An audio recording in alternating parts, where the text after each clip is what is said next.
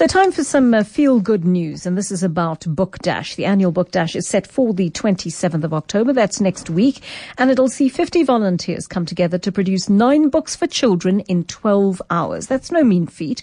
The aim of the Book Dash is to encourage book ownership and reading from an early age. In the last four years, the Dash has printed and distributed over 400,000 books countrywide. It's a great story. We're joined on the line now by Program Director at Book Dash, Dorette Louw. Dorette, good afternoon to you. Congratulations on all the work you've done in the last few years. Are you looking forward to uh, to doing this once again uh, next uh, next week? Yes, and we are very much looking forward to it.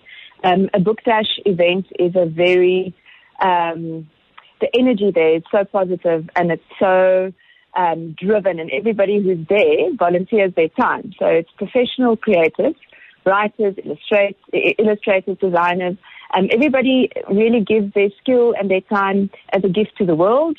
Um, so the books that are made on the day are completely open licensed. Um, we publish them on our website. Anyone can read them with their children.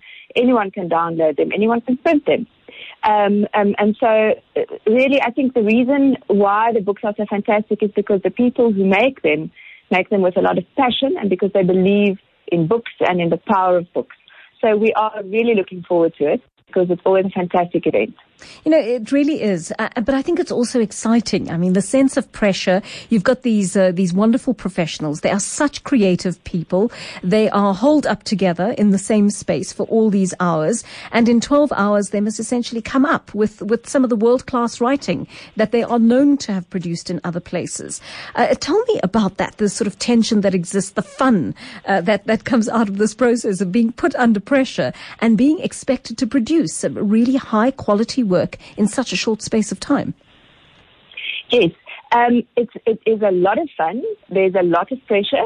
Um, you know, our writers think of the backbone of their story a little bit before the event, and the right. teams um, are informed of the story, but it's by no means a finished story. It's not polished. It's not, you know, it's not final yet. Because the beauty of a book dash is that it's a collaborative um, effort. Right. So the teams of three with one writer, one illustrator, and one designer really co-create the book in the end. It's not an author's book. You know, right. I think in traditional publishing, um, it's the author who's the most well known. And yes. sometimes, you know, in children's books, you also have very well known illustrators. Uh, uh, in Book Dash, we're saying everybody who um, is a creative soul has a lot to contribute. And the, it's in the fusion of the three that defines this genius wow. just kind of um, erupting, and and it's fantastic. Really, it's a lot of fun. It's a lot of pressure. Yeah, and we have fantastic. I mean, we've made 108 books like this already um, over the four years, and it's um, it's quite something to behold. Tell me, is there time for, for for these books to go through an editing process, or is there a certain kind of rawness in the energy of that book that's produced, and and uh, that that simply goes to print uh, as it is? Yes, I'm glad you asked that because uh, we actually have very experienced editors as part of the teams. Um, each editor um, on the day has two or one or sometimes even three stories that yes. they help edit. Oh. So the books do go through an editing process. So it's the full publishing process that's contracted into 12 hours. So on the one hand, you have this energy and this kind of rawness that you allude to because of the time pressure and because of just the passion. And on the other hand, it's quite polished because we've got everybody who participates and, and, and adds value in a normal publishing process. It's just contracted. I must just to ask you about this one thing because we know about the importance of books. I mean, you, you go on to say in the media release you put out every child should own a hundred books by the age of five. And we know in South Africa that's far from the reality.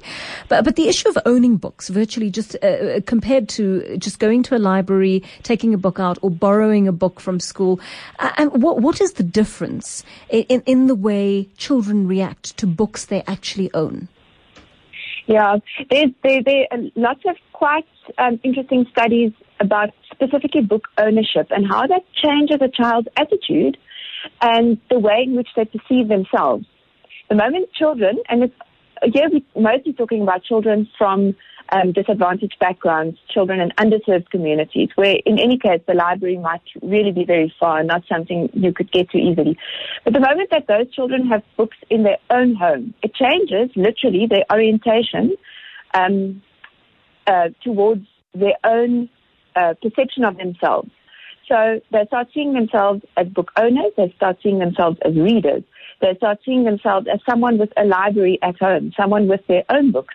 Um, and in some international studies, and in fact it included South Africa as one of the sites of the research, it's been found that having books in the home can um, it, it has a measurable um, impact.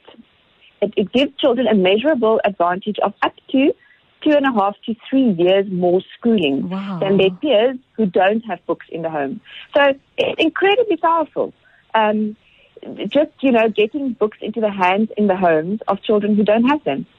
Fantastic work, uh, D- uh, uh, Dorette, and uh, so lovely to speak to you. All the best for this uh, initiative next week, and it does take place on the 27th of October at the Streetlight School in Town, Johannesburg.